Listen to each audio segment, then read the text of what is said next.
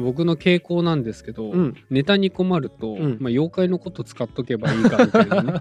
あのクソ舐めた態度を取る。妖怪に助けてもらう。妖怪助けてって、うん。妖怪のせいなのねじゃなくて 妖怪助けてくださいって なるんですけどあのーその過程で見つけたちょっとだけ面白い論文がありまして、じゃないあの安井まなみ先生ってご存知ってか覚えてますか？安井まなみ先生、うん。どこで出てきたっけ？えっとですね分離埋葬事件の回とかうんうんうん。妖怪のデータ分析の回でも出てきたんですけど怪異と身体性うんうん。うんどこを責められやすいかみたいな話もしたし、うんあったね。分離埋葬事件の時は出産と民族学についてはいはいはい。扱った回時に出てきた方なんですよ。うんうん。で僕があの実際お会いしたことのある先生でもあって、うん。天理大学にいらっしゃるあの、まあ、女性の研究者うんうん。なんですけど彼女の論文ででしてね「あの怪異を作ろう」ってタイトル「妖怪を作ろう」ってタイトルの論文があると作る。そう身体と怪異性みたいなものにご興味がある先生なんですね。出産もそうですよね、うん。うん女性の肉体とそのその周囲に存在している信仰とかそういうものがどういうふうに関わった結果その出産の際にこういうことをしちゃいけないとか、うん。こういうことをした方が良いとかっていうふうに語られるわけなので体と、えー怪異性とか、まあ、信仰っていうのに興味がある。はいはい。っていうのはもうよくわかる、うん。そこからも。先生なんですけど体のどの部分を強調すれば妖怪になるんだろうっていうふうに先生思ったみたいなんです。なるほどなるほど。で六六尾とか一つ目小僧とかよく言いますけど、うんうんうんね。あれもね言ったらその多くの場合江戸後期中期あたりから発生している妖怪の多くうん。で、そのビジュアルの方に力が加えられていうんるというか、うんうん。あの簡単に怪異を量産する方法として、うん体の一部分を強調するっていうのはよく取られる手法なんです。よ。そうだね、うん。首が異様に長い。顔がないとないとかか。いろいろあるもんね。ね、手長足長とかうんうんうんうん。もいますよね。まあ、あれは結構古いところからもある聞かれるような怪異みたいなんだけど、うん。普段見慣れている人体仲間だと思ってるやつうん。の体の一部が変わっているっていうのはそれだけで人間に不安感とか「うんうんうん、うん？親?」っていうような感じを与えるという。ね、人のようなんだけど違う。違う。っていうのはそうだよねっていうのがあってワークショップっていう形でん。妖怪を作ろうっていう企画を、いや安井先生大学の講義の中でやってきたうそうんです。面白いねで10年以上もあちこちでやっている。んということで、まあ、大変面白い試みで、で、そういうのデータを集めているらしいですね。で、2016年には、ハンガリーでもこのワークショップを催していたそうで、海海外でも。そう、エトベシュ・ロランド大学っていう、はい。聞いたことないんですけど、大学、うん。ででもあの講師を一時期やっていたというかうんうんうんうん。短期でやっていたみたいで院生含め総勢24人の学生たちを対象に、まあ、日本文化というかおおむね妖怪のことですね、民族学っていう枠でやっていたそうです。んんんでまああの学生たちに大体20代前後の年齢の方々に対して妖怪を作ろうっていうワークショップに参加してもらいます。っていうふうにして集めて、えー妖怪を作ってもらったといううんうん。わけみたいですね。で妖怪を作るにあたって、まあ、初めに一応説明をしなきゃいけないってことで、はいはいはい。つくも神絵巻まあつくも神縁起絵巻のことだと思うんですけど、つくも神絵巻と百鬼夜行絵巻などをパワーポイントで紹介して、うん。うん妖怪を図像化する時の擬人化の作法はいはいはいはい。とか、妖怪が普及の裏に木版印刷技術の発展があったんだよとかっていう歴史的事実とかねそういうのの説明をしたりりとか、あとこれはに江戸時代に入ってからの妖怪の特異性なんですけど個別の名称を獲得していくんですよ妖怪って。うん。うんうんそうだね。なんかついてるイメージあるもんね。そう。あの時点からその要はキャラクター化していくんですよね妖怪がどんどん。そうですあのーそれまでなかった、まあ、大体絵巻でしかなかったのがすごろくにされていたりとかして、どんどん親しみのあるキャラクターになっていたっていうのが江戸の江戸時代の妖怪の特徴なんですけど、そういうような感じで今につながっている妖怪の特徴歴史性みたいなのを解説した、うんその上で、えー以下の条件で妖怪を作ってもらった。うん。っていうことだそう妖怪のです。条件ね。えー学生に作ってもらった妖怪にはまず名前をつけること、名前ね。はいはいはい。そしてその妖怪の特徴を説明すること。うん。どんな特徴がありますか？なるほど。かつ可能な限りイラストも描き添えてみてくださいイラスト。うん、はい。そうだね。まあそういうふうな見て見せてたわけだもんね。そういうわけです絵よ、巻をね。まあ、これまでそのね絵巻見せたりとか、うん要は擬人化ってどういうふうに行われてたのかとか、うんうんうんキャラクター化ってどういうことをしてさせていたのかみたいなところを教えたわけなんでその作法を乗っ取ればまあ作れるんじゃない、うんそうすると生活が見えてくるかもねこの子たちのっていうふうに思ったんだと思うんですよ。それを30分ぐらいで作らせてみるっていう試みをやってみたみたいです。で、えー実際にハンガリーの学生たちの作った妖怪たちっていうのがあるんでちょっとご紹介します。はいまあ実際はイラストもあるんですが、うんまあ浦下くんしかちょっと見れないんで、はい浦下くんにだけ見せていきます。えっ、と大体ね123 4うん3つぐらいにあの大枠で分けられるうんような、うんえー感じになっていまして道具の妖怪とかねうん。うん。やっぱりつくも神っていうのを例として出していたのでかつ説明していたんで、まあ、道具が妖怪化するっていうのが割と先入観として入ってきて作られたのか分かんないですけど、はいはいはい。扇子の妖怪とかおーなんか随分可愛いですね。ね扇子妖怪キラキラしてますね。うんなんかうんエフェクト入って 開かれた扇子にすんごいこうあのなんていうの和やかな朗らかな、うんあのななんていうのただのこう線そ曲線がヒュッヒュッって書いてあってニコってしてう。る。サンリオかな？みたいな感じそうそうの顔サンリオにそうわ、かる。あの、うんうんすきりみちゃんと同じ顔してる、ねそう感じ。似てる似てる。一応ね説明がありますね。これは小さくて優しい妖怪です。うんそして夏休みの時に高く飛んでいます。うん暑い時にスウェット、今汗ですね。汗をかいている人間を手伝ってくれます。なるほど。なるほど。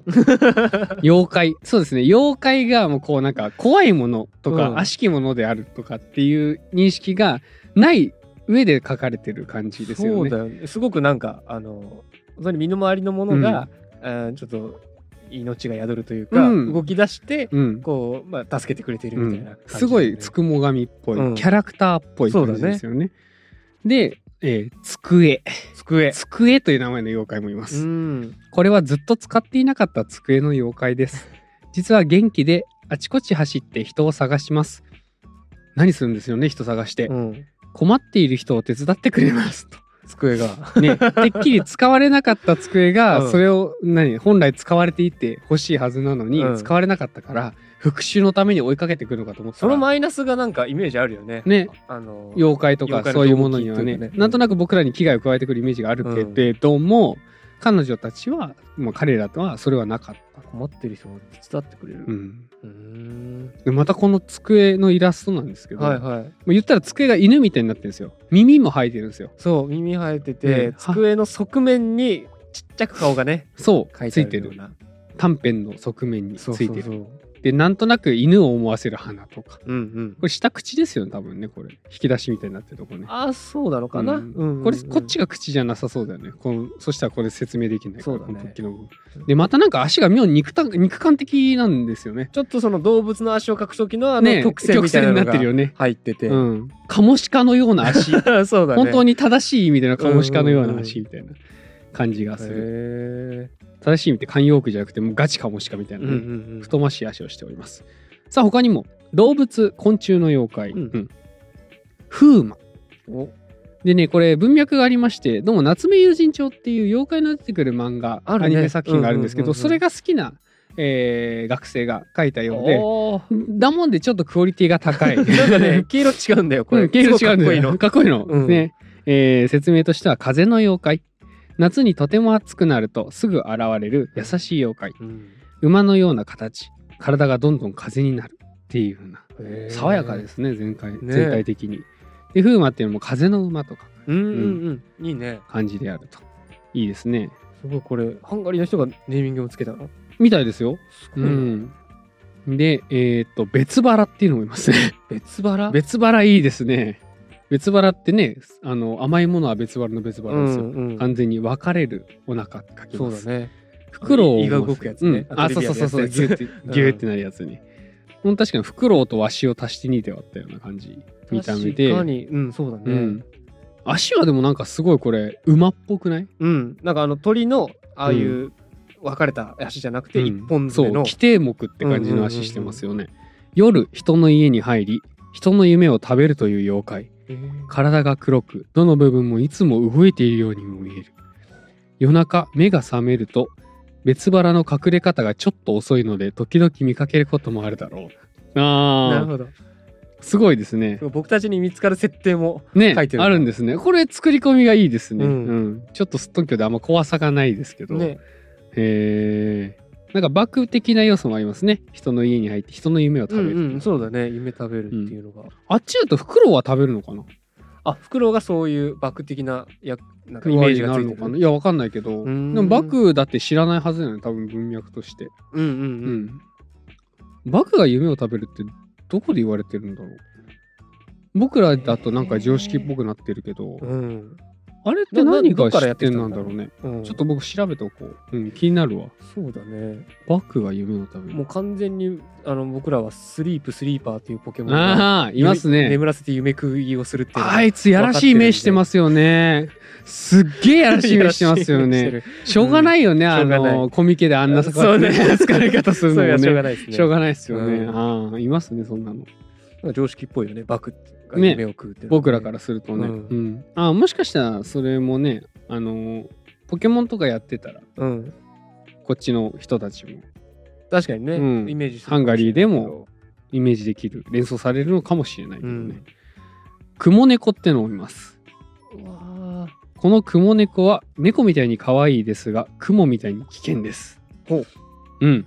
あの不安になるタイプの猫の絵に不安になる数の棒の足 あ雲の足がついてすますね。はい。ちゃんと8本ありますね。うんあるある。雲で雲って8本だっけ？8本8本。8本ですよね。うん。8本ありますね。足。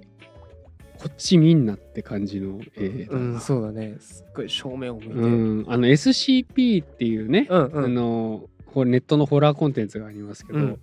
そちらでそのよく引用されるあの猫ですっていう、ううん。ん記事があって、うんそのこういうこうなんだろう。に二白眼っていうすごい黒目が大きくて白目の余白も大きい。うんうんうん横長の目が2つポンポンって並んでる猫の絵があるんですよ。うんうんそれを題材にしたあの SCP ちょっと怖い報告書文形式のホラーコンテンツがあるんですけどうん猫です。猫ですってやつ、猫ですお願いしますっていうやつによく似てる絵 ちゃんとこちらを不安にさせてくるうん。だから猫みたいに可愛いって書いてあるけどこの絵は可愛くない可愛くな。いんですよそうそう、うん。雲である要素の方が圧倒的に強いんですよ。不安をね指すうん。タイプのやつですね。うん。へで、えーハンガリーにちなんだ妖怪っていうのーがいますね、あはいはい。えー、紙すき小僧。紙すき小僧。ああ串。串ですね。ね串、うん。あのよく僕らが想像するつげの串うんううん。んあの半月状のやつ。がここに刺してたようなタイプの串ですね。がなんかそれを横にして目をつけて、うん。まあ、模様をそのままに腕が生えたみたいな、うん。うん、やつですね。あのね石つぶて石つぶてみたいなやつですね。ポケモンに例えがちですけど。わかりやすいかね、うん。人の髪がボサボサの時妖怪は人の髪を自分ですきます。うん。クシュクシュ声を出しますと。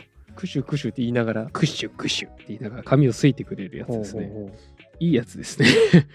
うん、これがなんかオレンジとグリーンの鮮やかな色彩で描かれていてうんなんとなくそのそっちの、えー風を思わせるというかなるほどなるほどような造形みたいですね。いや IKEA っぽい感じう色合いみたいですね実際は。へえ。うん。怖さよりなんかなんだろう。まあでもなんだろう。目目のせいかなこの。うん。アイシャドウが入ってる感じの目なんで、うん。すごいエジプトっぽいね。思なんかそんなわせるよね感じもある、うん、メジェドによく似ている感じがします。ね。やっぱりみんなそのちょっと不気味な見た目を作ってはいるんだけど、その人間にとって危険な存在みたいな感じではないね。そうだよね。今まで出てきたやつも本当そんな感じするよね。うん。で、もう一個、ルディ君っていうのがいますね。これ、ハンガリーで人気のお菓子の包装紙を元にした妖怪らしいですね。ルディ君。うんルディ君、はい。えーその特徴はですね、うん。男、うん。美味しい通路ルディですが、食べなかったら2日後に悪くなります。普通のお菓子。悪くなったら1年間牛乳を飲むたびに人々は気分が悪くて下痢してしまいます。うわ。62歳、ロックが好き。設定ね。特徴がしっかりあるんですね。62歳なんだね、ルディね。はあ。あそうなんだ。ーでもなんか、悪くなったら1年間牛乳を飲むたびに人は気分が悪くなっうん、てしまう下痢をする下痢しちゃうと。なんかようやく悪ようやそうなくそう悪そうなの出てきましたね。出てきたね。たたってきますねこいつはね、うんうん。うんちなみに62年なんでかっていうとこのルディというお菓子が1954年に製造が開始。は2016年まあ要はこの調査っていうか、あ、うんうん、ワークショップを開いた時がまさに62年をなるほど。数えた年だったかなというわけですね。ちゃんと順当に年取っていくんですね、うん。これからもね。この子センスありますよね。面白いね。ね。このお菓子のお菓子を採用する。っていうのが。うん。いいと思いますすへーという感じですね、はい。いろいろいたな、えーハンガリーの方の妖怪ハンガリーの子たちが描いた妖怪っていうのは大体こんなところであると。うんうん。でじゃあまあせっかくなんで僕らも描いてみようかなと思うんですけど、ね。あのあまりにも出来がひどかったらここはカットされるので カットされるのでそのつもりで頑張りますまあでもそれぐらいのね気持ちで描いた方がいいと思います。さっきのなんで雲猫、雲猫見ればまあそうそうそう元気が出ますあのクオリティだったら、うん十分気持ち悪かったですからね、あれでもね。じゃあ、あれぐらいのテンションでやりましょう。はい。じゃあ、まあ、30分とは言わず、15分ぐらいで見積もって、そうですねはい。やってみましょうょう。はいはい。はい OK です。できましたできました。じゃあ、はいどうぞ じゃあ私から拝見します。はい浦下くんの作った妖怪。おい、かわいいじゃないか。トラパントラ。トラパントラだ。トラパントラパントラがかじった食パンはトラパンになる。ホワイトトラパントラという白くてもっちりしたものもいる。別名朝食の王者。いいですね。かわい。い。あのね、うん。パン一斤、いや一斤どころじゃないな。これ。三斤一つなぎみたいな パンの長さのそのパンがね、ちょ売ってるやつはまあ半分だとしたらまあ一斤ぐらいの一斤ぐらいのサイズ感なんだね。ででであの尻尾も足もあの全部そのなんかフフランスパンかコッペパンみたいな長さのトラパンになっていて、ンですね。この顔がねいいですね。これシャツにして着たいですねいいですね。かわい。いしかもねわざわざトラパントラの横にね、うん。学名みたいにトラパントラって書いてありますね。学名だねこれ完全に、ね、たただのローマ字読みなんですけど。トラパントラ。いいですね。パントラっていうね族がいるんでしょうね、うん。トラってつくのがうん。もう本当にこうこの種だけっていそうあすごいすごい図鑑っぽくていいですね。あそうだね。ちょっと図鑑っぽく書いちゃったかな、うん。いや、かわいいうん。かわいい。いいっすね。この浦下くんの絵心が見えていい。かわいいな。いや、僕も上手じゃないですけど、うんこの浦下くんのこれは、うん別に上手じゃないんだよ、うん上手じゃないんですけどね懐かしさを感じるね。かわいい。あの、しかもまたね、僕の言ってた、あの、インチキおじさんのうん例の、確かにえーと食パンが犬になっちゃう。柴犬になっちゃう柴犬になっちゃう。あれとすごいこう、確かにあれに似て通ずるるかものがあって、あれに引っ張られたんじゃないですか。あ確かに。いやちょっといや想像してなかったんですよ、ね別にそこはんない。そうだよね。だけどたださっきの名前忘れした。お菓子の。お菓子の、えっ、と、ローディ君。ローディ君がいたたから、うん。なんかちょっと食べ物に引っ張られた感はちょっとある。なるほど。いや、うん。いいっすね。いや、可愛いっす。これは、あのグッズ化します。ゆる音楽学ラジオ、最初のグッズは、トラパントラの、あ何のシャツです。音楽。これ俺着たいもんね。着たいもん。可愛いもん、トトラパントラ。いいですね。うんいや、いいな。もうずるいな、浦下くん。なんでだよそういう可愛い感じでいくの。ずるい。え？ーじゃあ、はいトラパントラを受け取りました。はい。今日も食べたんで、はい。あ食べてましたね。うんじゃあ黒川くんがはい。作った妖怪、ドン 気持ち悪い気持ち悪いって言われた。何？えどっちがどっちだこれ？うんえっ、と名前は？換気扇叩き。換気扇叩き。あのなんか台所が書いてあるんですよ、のところ書いてあるうん。でその換気扇からねぬっとうん。これは逆さ向きになって頭を出してるんですかね。そうですね。あの左のやつがあの全体図です。全体図ですかね。うわー。説明。台所なんだ？台所。ななんて書いてあるこれ。あ含めかな？含めか。ごめんね。台所を含め。あらゆる場所の換気扇部分から騒音を立てる風のせいせいか。などと思っている8割はこいつの仕業。換気扇の網から上手に外を眺めたいので目がたくさんついてる。あーなるほど。なんか顔があるんですけど目がね、まあ、確認できるだけで6個書いてありますね。すぐ引っ込むのでなかなか見えないがたまに換気扇の油をたどって外に出てくる油が好き。いやそれは一人暮らしとかしてると、うん。たまに換気扇がバーンってなるんですよ。ああ、なるほど。ううんん、まあ風のせいなんですけど、うんうん。でもびっくりするじゃないですか換気扇部分がバーンってなると。そういうことね。ガタンバーンとかって一番部屋で聞くラップ音は換気扇からの音なんですよ。ああ。そのうち8割がこいつでもおかしくないなって僕はずっと思ってるわけ。そうかそうか、うん。じゃあこいつの親戚が、うん。あの夜中に氷を作る冷蔵庫の音なんだ。あそうそうそうそうそう。ガラガラガラガラ。何の音何の音みたいな。そうそうそう。それですそれです。冷蔵庫うなりがいる冷蔵庫ない別にあの親戚に冷蔵庫ないえー、なるほど、うん。あいいね。これすごいあれだな。さすが黒川君だな。なんかあの俺は結構うん。さっきのそのハンガリーの。学生さんが書いたやつを見ちゃったから、すごいあのこっちに対して有益なあのああそうだね妖怪を作っ。たんですよ。うん、で僕でトラパンを作ってくれるっていうかじった食パンがトラパンになるやつ、ね。そうそうそう電線系のやつ。そうなんですよ。なんだけど、んなんかすごいこう自分にとって有益そうだねうんな可愛い、うん。あんまり怖くないやつにしたんだけど、うう黒川君が書いたやつはこれはもうあのザ妖怪っていうような感じの見た目ですね。そう。なんか要は僕らがイメージする妖怪。うん、普段不思議に思っていることを説明づけたらこんなやつが出てくるんじゃないかみたいな、うんうんうんうん。そうだよね。換気扇がバーンってなる。なるやつ。現象にうるさいなあれと思ったら、うん、そうだよね。だってトラパンに気づいたらなることないもん。ね、ないもんね。もしかしてあるんですか？そうお母さんが買ってきてくれいてちゃんと買ったやつがあるだけなんだけど。ああそううか確かに妖怪っていうとこれだな。俺はそれだったね、ううん。こっちが妖怪ですね妖怪のせいなのねってやつですよ。妖怪のせいなんでそう。そうなのね。うん。そうですね。僕はそうなったな。いいね。怖いなこれはシャツにできない見んでね。こっちがシャツにしたいですね。いやでもこれ好きな人いるって。いこやー。の見た目。きしょいやん。いやでもなんか自分で書いといてもいや気象いは気象いいんだけどいいんじゃない？うんこれなかなかまああのどっちにしろこれはスキャンしてうあんの YouTube に上がるときはそうだねお互いの上がることにしときましょうか。いいな、トラパントラかわいいな。トラパントラね いてくれたらいい顔がね、思なんとも言えないですよ。虚無なんですよ。どういうモチベーションでパンをトラパンにしてるのかわかんないんですよね。浦下が喜び一心でうん。すごうんい、いい使い魔ですね。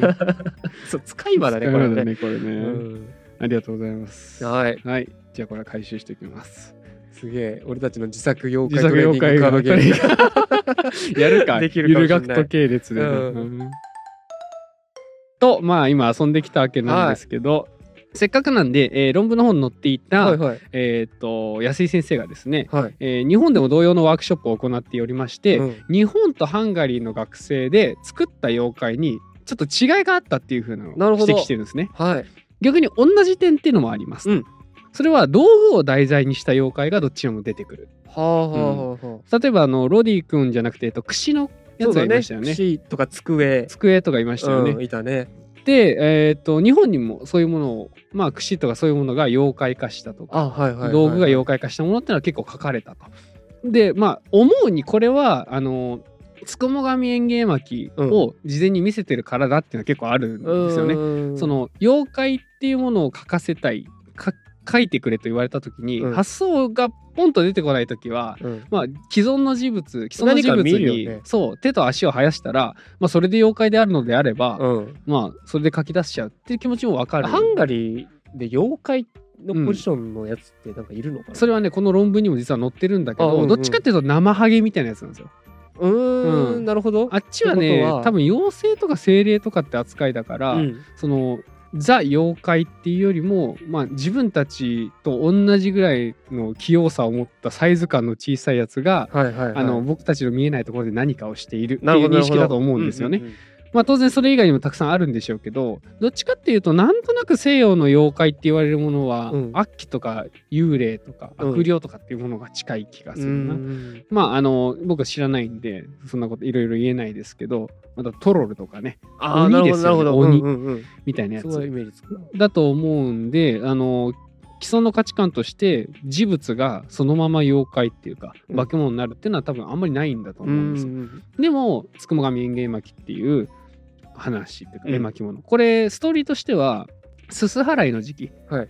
だから年末だよ大ね掃除、そうそう大掃除の時期に捨てられちゃったものたちが、うわー嫌だって言ってあの反旗を翻なるほどなるしてほど。ガシャガシャやりながら人間を襲いつつ暴れ回るんだけど最後数珠がつくも神になった和尚さんにうん。さ諭されて成仏するっていうお話の流れなんですよ。だから物なんだね。そうものなんですよ、だからその物にそのまま体がついてるのね人の体が。多うんくの場合、うんうん。うんうん若干物がそのままなんかこう動物っぽい見た目に変わってたりすることもあるんだけど。車輪の中に顔がいるみたいなやつね、あれはねちょっとあれもそうだけど、うん。あれは片車輪かな。違うのかな、うん、ちょっと違う文脈だった気がするけど、うん。まあでもそんな感じよ、そんな感じ。そんな感じのやつもいて、えー、まあだから、園芸巻き、つくも神園芸巻き見せられたら、うん。そういう妖怪も描きたくなるよね、うんっていう気持ちはわかる。うんうんで一方で、日本人は携帯電話を妖怪化するんですけど、したらしいんですけど、えーはいはいはいはい今スマホだけど、うん当時が多分ガラケーかな？うんなるほど。あ、でも2016年ってもうスマホか。まあスマホもある。うんスマホか全然ある。全然ある。日本人もいたかもしれないけどね。ね。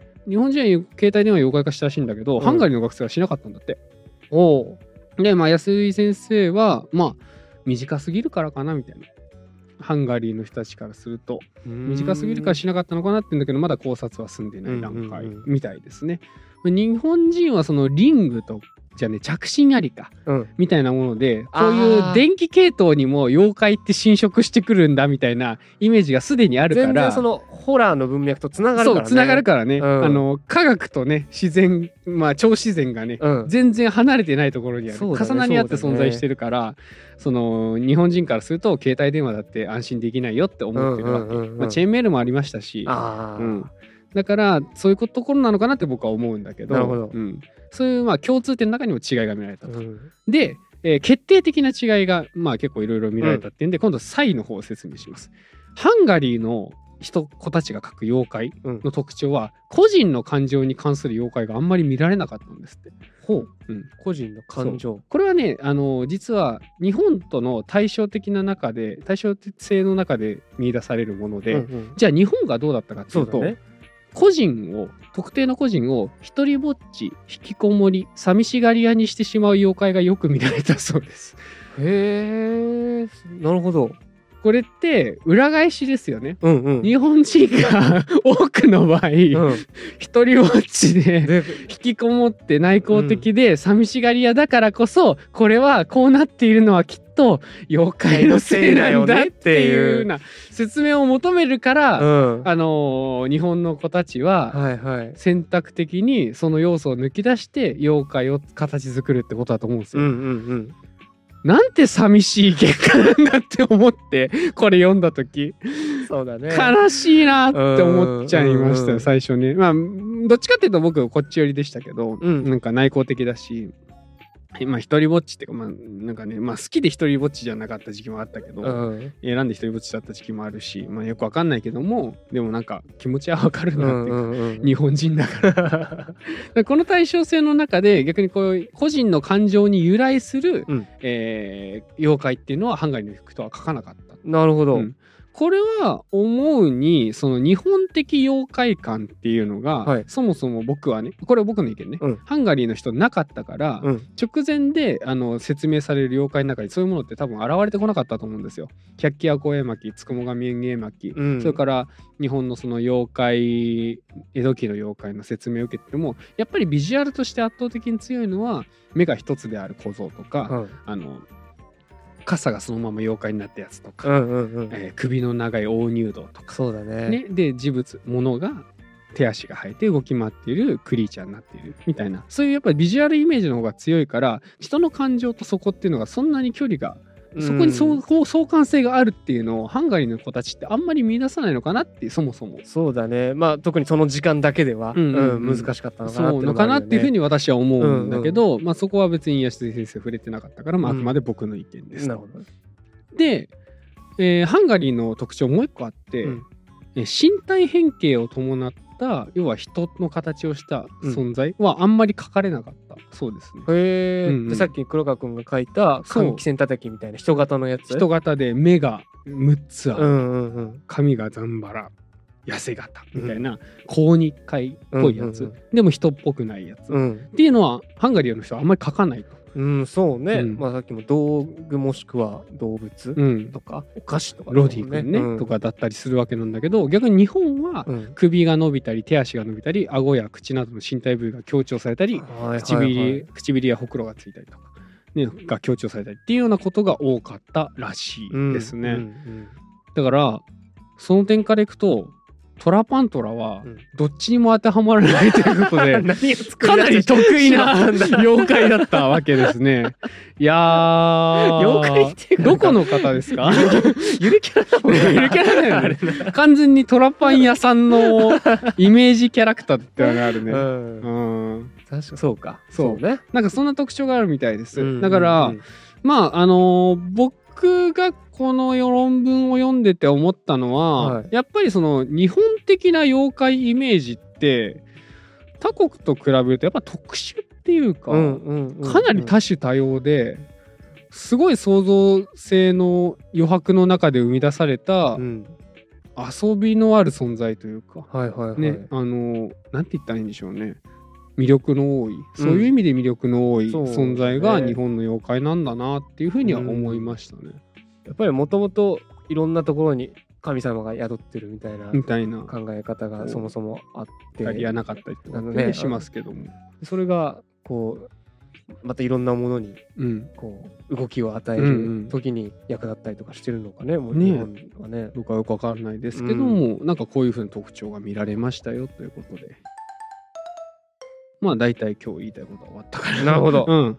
まあ浦下君のトラパントラが見えたんで、僕としてはもうあれで満足かなって感じ。いや、欲しいな、あのトートバッグ。いや、トラバントラトは可愛い気がしてる。る。トラパントラは可愛い。んそうだねトラパントラトートバッグがね、うん、あのパンパン入れるためのね、あのバッグ大きさのね、うんうんお三買い物に斤分ぐらいのねお買い物に最適な。足生やしてさ やりたいですね。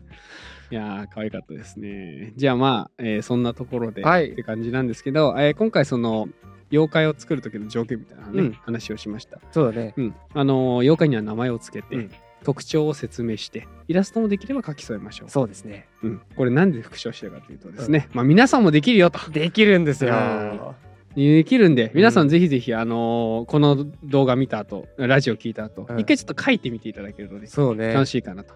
オリジナル妖怪。オリジナル妖怪を。ううんん。あのーそうですね、せっかくなんでツイッターで上げてもらえると嬉しいんで、いいね。ハッシュタグゆる民族学ラジオうんで、えーイラストを添えてというか、まあ、妖怪、自分のマイ妖怪を描いていいですね。アップしてもらえると楽しいかなっていうふうには思いますんで、ぜひぜひやってみてください。もう一体ぐらい作ってみようかな。おいいですね。あのツイッターに上げてくださいね。ねうんうんあげようが。ということで、はい今回のゆる民族学ラジオは終了としたいと思います。はいあ面白かったらチャンネル登録、高評価、ツイッターのフォローとよろしくお願いいたします。ますあと、ゆる民族学ゆる民族学ラジオ、ハッシュタグつけて、妖怪見せてください。はい、お願いします。はい。ということで、今回は以上となります。ありがとうございました。ありがとうございました。